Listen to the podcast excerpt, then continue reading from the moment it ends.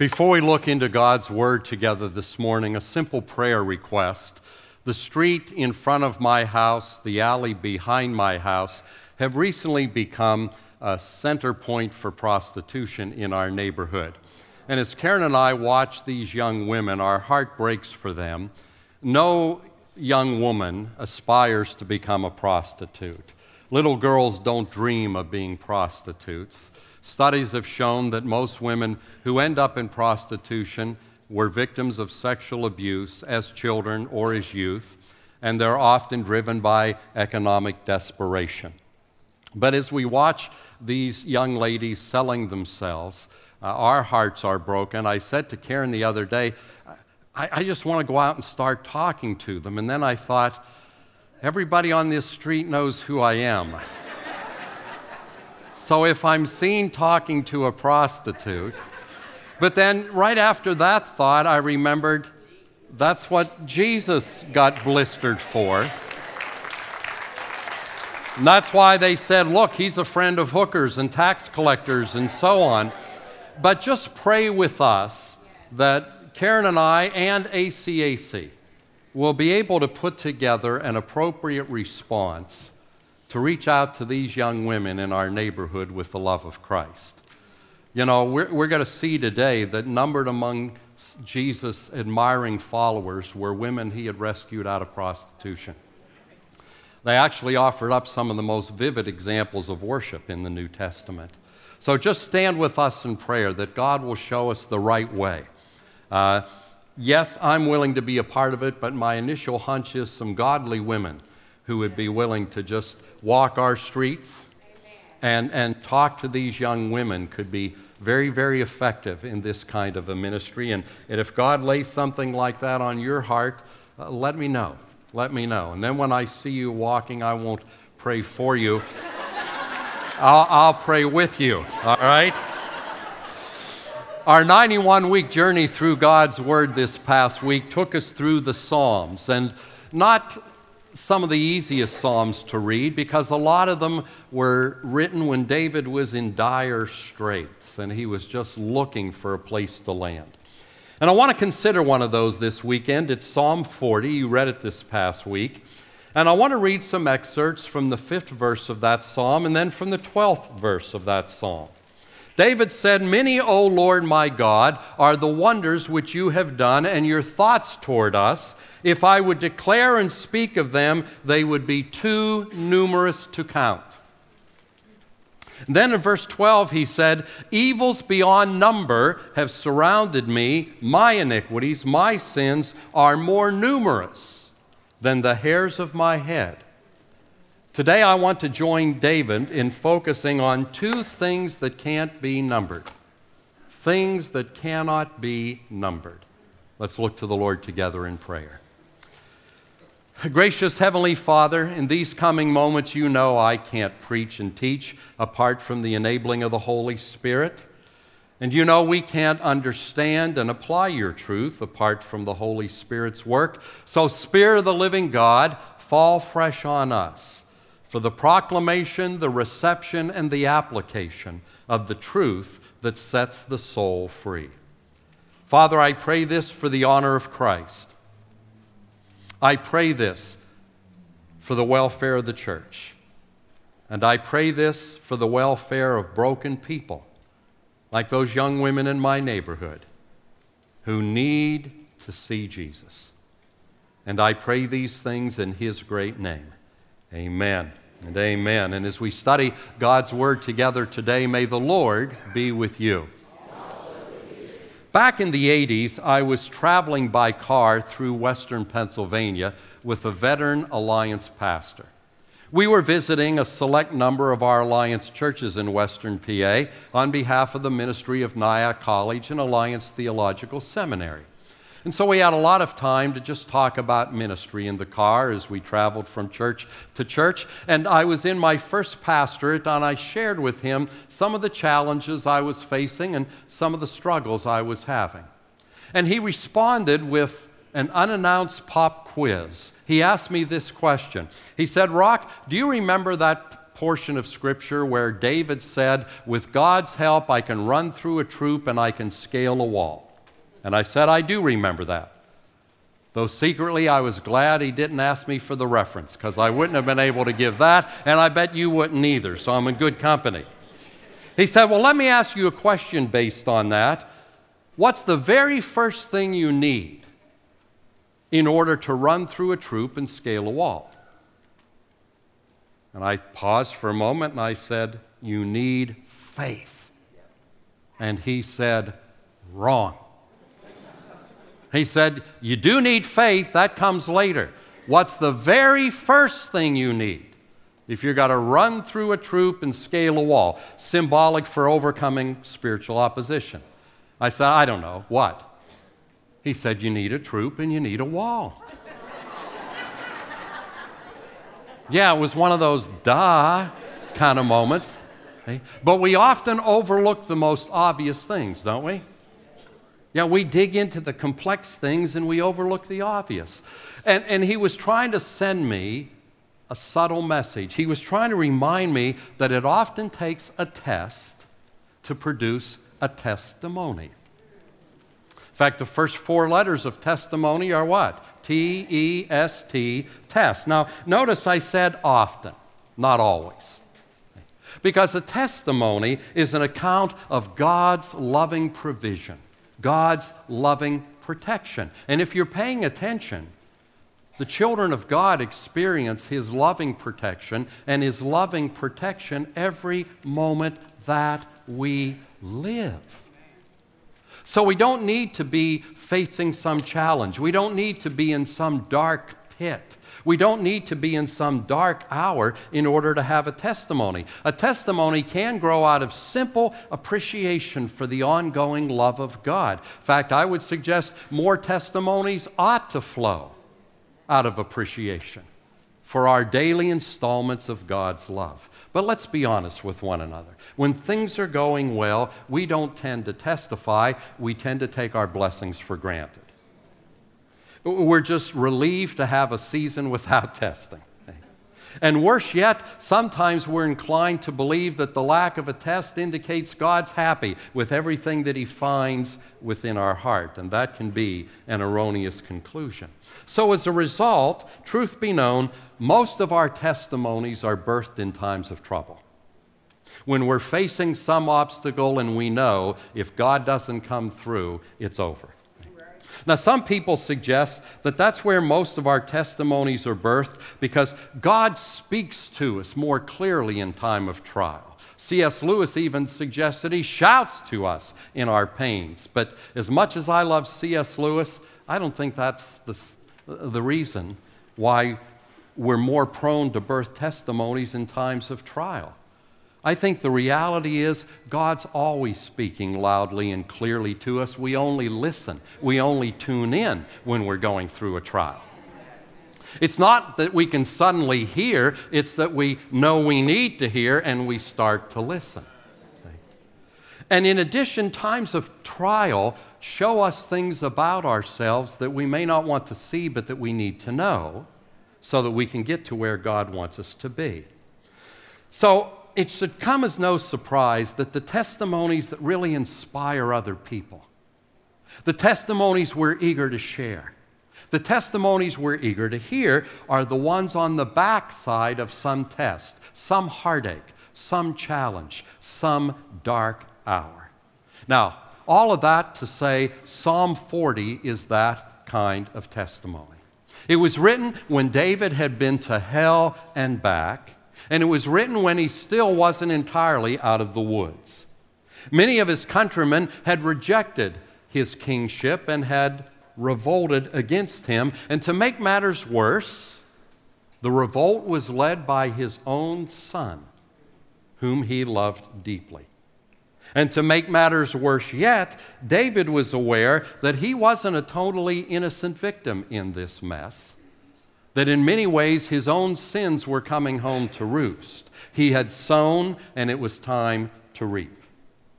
And so he openly confessed his mess, but despite his complicity in the mess, God was still on his side. Because God is on the side of those who trust Him, not those who think they're sinless. Those who trust Him, not those who think they're sinless. And so the rebellion was snuffed out. David reclaimed the throne that God had given to him, but his son was murdered before they could have a face to face reconciliation, leaving David with an open wound in his soul and a stubborn residual pain that wasn't going to go away any time soon. That's why Psalm 40 opens with celebration of deliverance, but ends with the cry for help and for mercy. Now, in the aftermath of God restoring him to his throne, in the aftermath of his deliverance, David did what came naturally to him. He set his experience to music. You see, David was a rapper long before we coined the term rapper. He really was. David was a rapper long before Jay Z, Notorious B.I.G., Tupac, Eminem, Ice Cube, Snoop Dogg.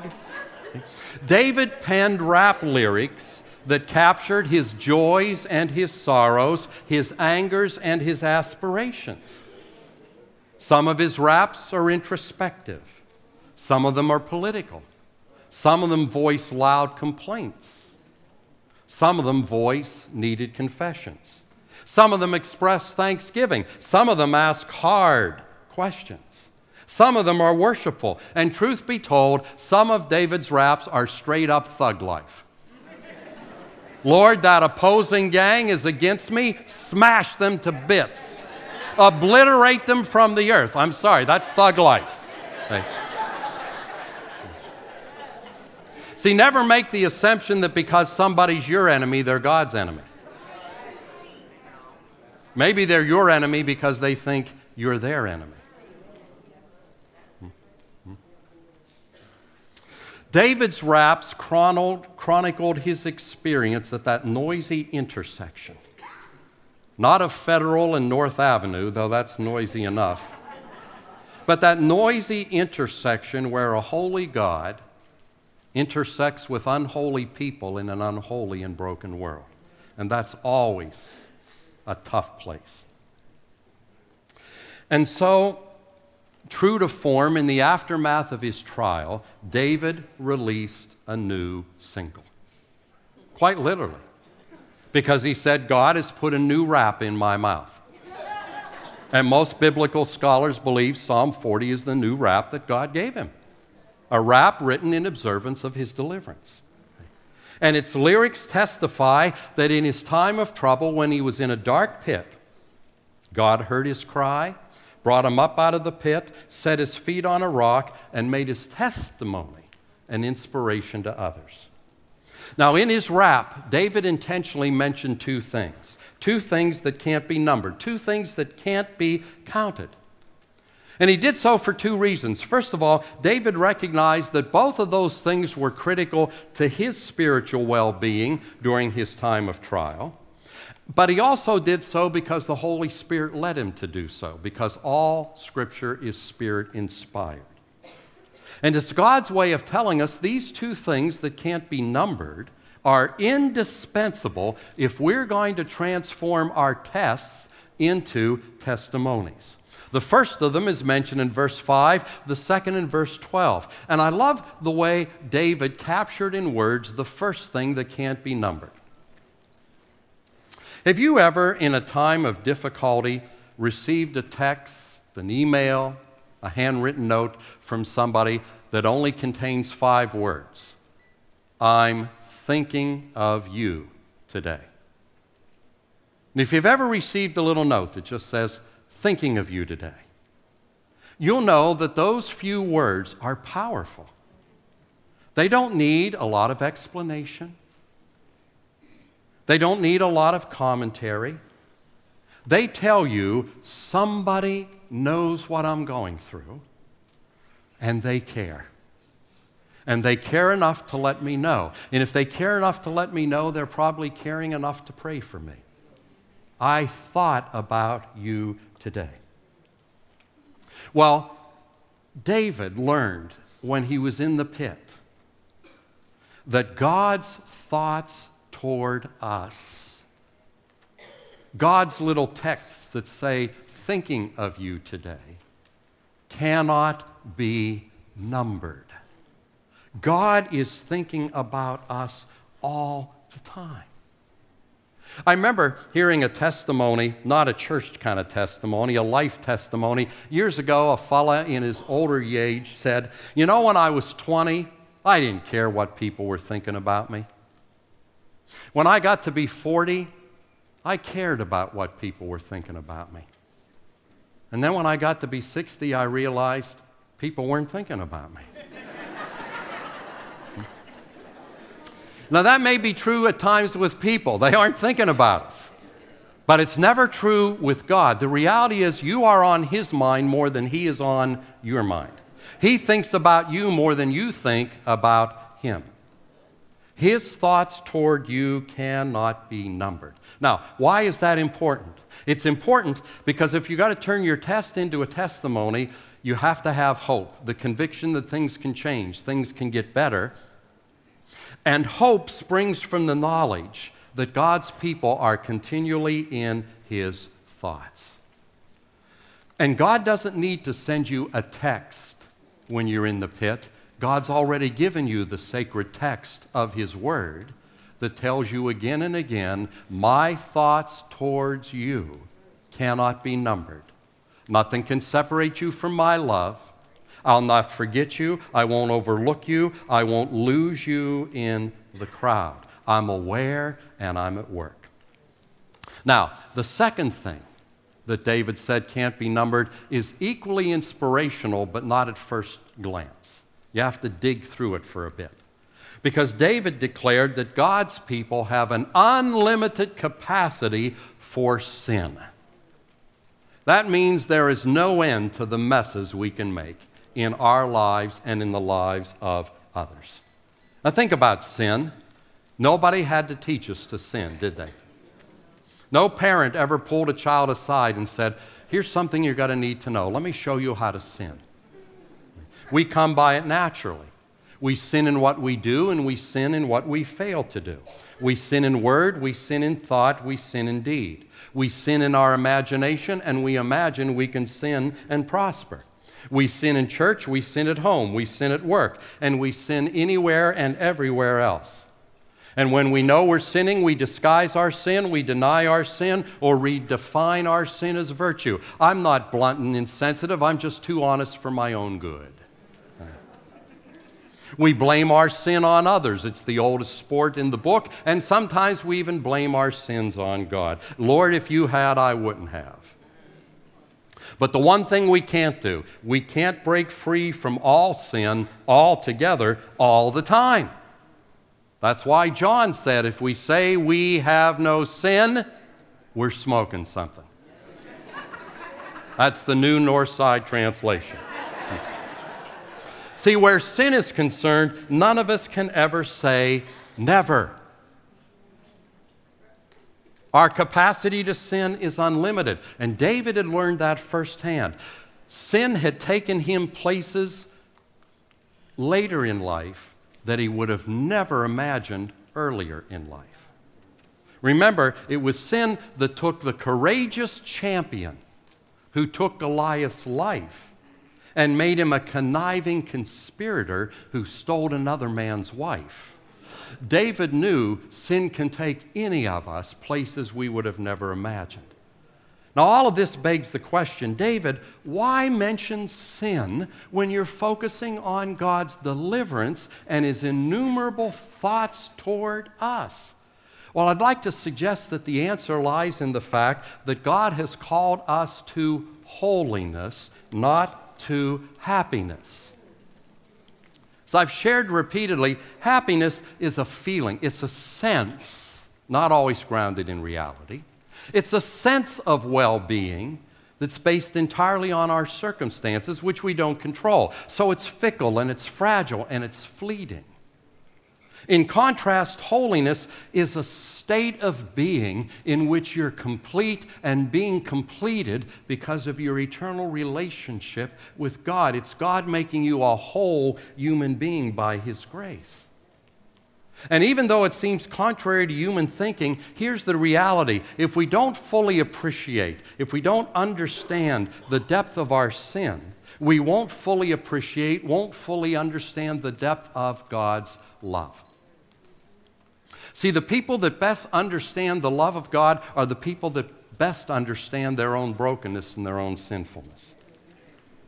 And because that's true, we live in a world where everybody wants to talk about the God of love. It usually is a God of love wouldn't. And then what follows is their politics, their persuasion, their preference, their sexuality, you name it. A God of love would. But here's the thing many people who talk about a God of love are total strangers to the love of God. Because they don't understand that the love of God is not some unprincipled, mushy sentimentality of a being who is senile, who says, I don't care what you kids do as long as you're having fun. No, the love of God is his principled opposition, his wrath that we studied a few months ago against all the cancer that destroys his image in us. God's love is manifested in his judgment and wrath as much as in his grace and mercy and forgiveness. And so when people talk about a God of love, I want to ask, but do you know the love of God? Because if not, you're talking about something you cannot understand. And if that's the case, why am I listening to you? And yet we read books by people who tell us what a God of love ought to do when they don't know the love of God. You see, if we suffocate our sensitivity to sin, we will unwittingly suffocate our appreciation of God's perfection, of God's holiness, of God's majesty. We'll lose the awe of God. And His call to be holy as He is holy will lose all of its content. If we suffocate our sensitivity to sin, we unwittingly suffocate our appreciation of God's grace and mercy. And the very things that ought to amaze us and humble us will eventually bore us. Not everybody that sings Amazing Grace is feeling that it's amazing. And if you can sing those words without feeling how amazing it is, you need a new dip in your walk with God. If you can speak of grace and mercy the same way you talk about the Steelers and the Pirates, something's wrong. But worst of all, if we suffocate our sensitivity to sin, we unwittingly suffocate our appreciation of God's love. And if we don't know how God loves or how God's love is expressed, how will we ever fulfill the commandment to love one another as God loves us? David spoke of his innumerable sins because here's what David understood. When your grasp of sin is deficient, your grasp of God's character is deficient. And when your grasp of God's character is deficient, your holiness is deficient, and you miss out on the best that God has for you. David knew a deep love for God grows out of a deep awareness of our sin. Would you read that with me? A deep love for God grows out of a deep awareness of our sin. Now, Jesus confirmed that. He didn't write a rap, but he provided a story from his life. He was having a meal at the home of a wealthy man when suddenly a woman burst into the room, a social faux pas, and began to wash his feet with her tears. This is where it's important to understand Scripture. She wasn't crying and trying to let the tears drop on his feet. In Jesus' day, people collected tears for moments of joy and moments of sorrow in their families. They collected them in airtight bottles and they collected them for generations so that somebody might have a bottle with the tears of their great grandmother and their grandfather and their father and their sister in times of joy or in trial. They were an heirloom, they were priceless. And when this woman washed Jesus' feet with her tears, she took that priceless bottle of family memories, family experiences, and uncorked it and poured it liberally upon his feet while she worshiped him. And those who were watching said, Why does he let this go on? Doesn't he know what kind of woman she is? And the irony is, Jesus knew exactly what kind of woman she was. Scholars believe she was likely one of the prostitutes he had brought off the street and into the kingdom. But the reality is, she was worshiping because she knew what kind of woman she had been. And her knowledge of what she had been and what she had done drove her to the feet of Jesus to express her love as extravagantly as she could. And here's what Jesus said Those who have been forgiven much love much. Did you hear him? So, the greater our sense of our own sin, the greater our sense for the love of God and the greater our love for God. The more you know you've been forgiven, the more you understand the depth of your sin, the more you'll love God. Now, what's the essence of oh, discipleship? Loving God with all your being. What makes you love more? The knowledge of the sins that have been forgiven. You see why innumerable sins and innumerable thoughts toward us go together? You can't separate those two. If you do, you're going to miss half of the holiness equation. I am a hot mess. He is a merciful God. He will never reconcile with my sin, but He will reconcile with me by grace. He doesn't love me because He overlooks the ugliness in me. He loves me because He died for the ugliness in me. You see, when somebody knows you as you really are and they love you more than you can imagine, honey, that's love. That's real love. That's the love of God. The greater our sense of our sin, the greater our love for God. Didn't Paul illustrate that? Paul wrote eloquently about the love of God.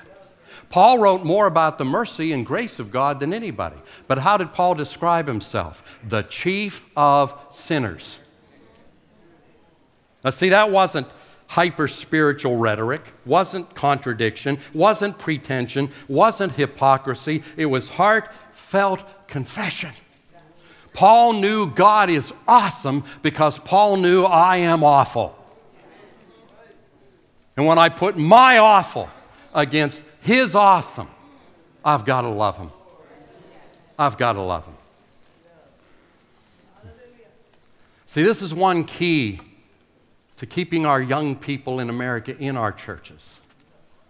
We won't hold them in our churches by giving them rules to live by or telling them how to vote. We'll hold them by showing them the depth of their sin and the majesty of God's forgiveness so they fall in love with Him. I performed a wedding ceremony last Friday evening for Karen and I's first dance instructor, a lovely young lady. And at the end of the ceremony, as I always do after pronouncing them husband and wife, I said, And remember, what God has joined together, no man is to separate. Well, in Psalm 40, God joined together two things that can't be numbered, and they should never, never be separated His stubborn love toward us and our stubborn capacity to sin. Now, holding those two things together isn't easy. At times, it'll be like holding together a challenged marriage. And I say that because in our contemporary Western church culture, many believers' thinking has been influenced more by moral relativism than by scriptural absolutes.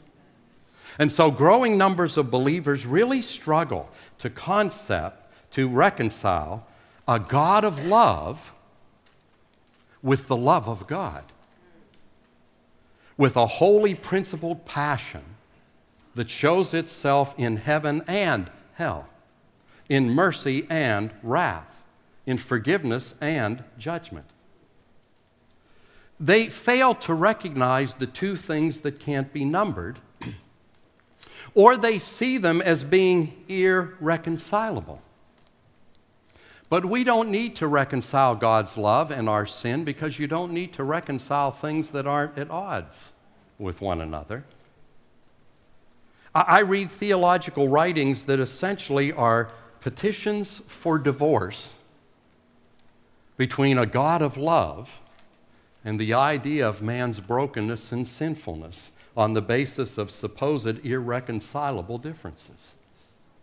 I mean, it says something when one of the best selling books of the last 20 years was entitled Love Wins, a theological writing in which essentially the writer said, For the love of God to win, there can't be a hell. Hell has to be done away with.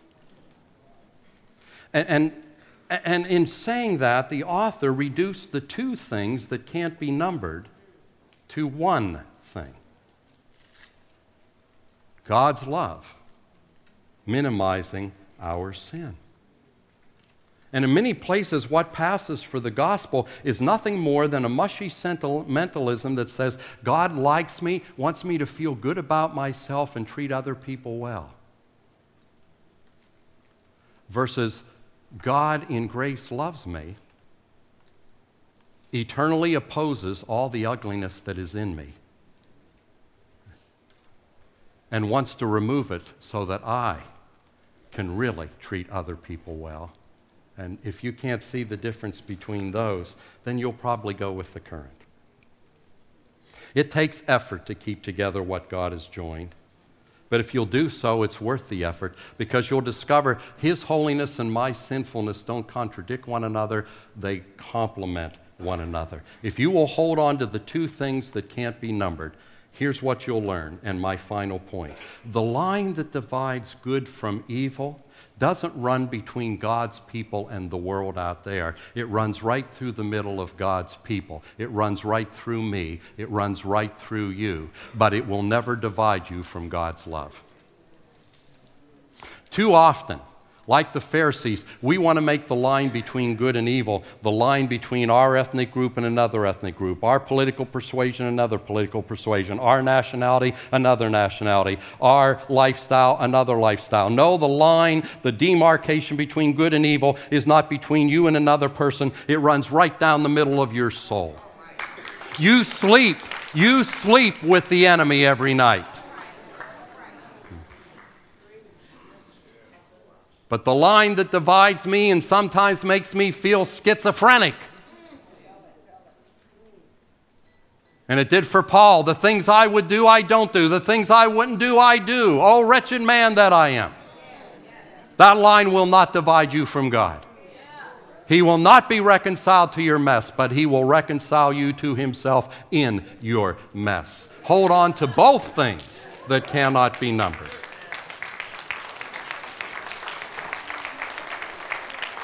Gracious Heavenly Father, help us to know we are a hot mess. So that, like that woman of old, we might bow at your feet in humility, not counting the cost, and proclaim, My God, how great thou art. The soul sings of your greatness when the soul knows its own brokenness. And knowing our own sin doesn't destroy our self image that's psychobabble. Knowing our sin draws us to the one in whose image we were created so we could discover our real intended selves. So help us to hold on to the two things that can't be numbered in Jesus' name. Amen. Now, before Blaine comes, I want to announce a little contest, an idea. If you are a budding rapper, if you like to set things to lyric and to rhyme and are good at it, I'm giving you to the end of September to submit a rap of your own writing based on Psalm 40. And it has to include mention of the two things that can't be numbered.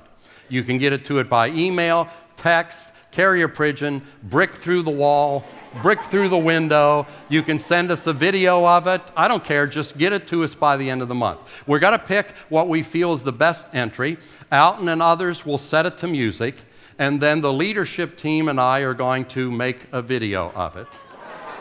We don't have Notorious B.I.G., but we have Blaine. We call him Notorious CPA. we don't have Eminem, but I'm going to bring my M&Ms. All right? So we're, and we don't have Flava Flav, but Ross is the flavor of the month. So whatever. We're going to dress the part and we're going to do the video and we'll release the single sometime in early November. So, if for no other reason than to watch your staff make utter fools of themselves, submit your rap and we're going to put it together and we'll be back to you in November. All right? Notorious CPA, come on out.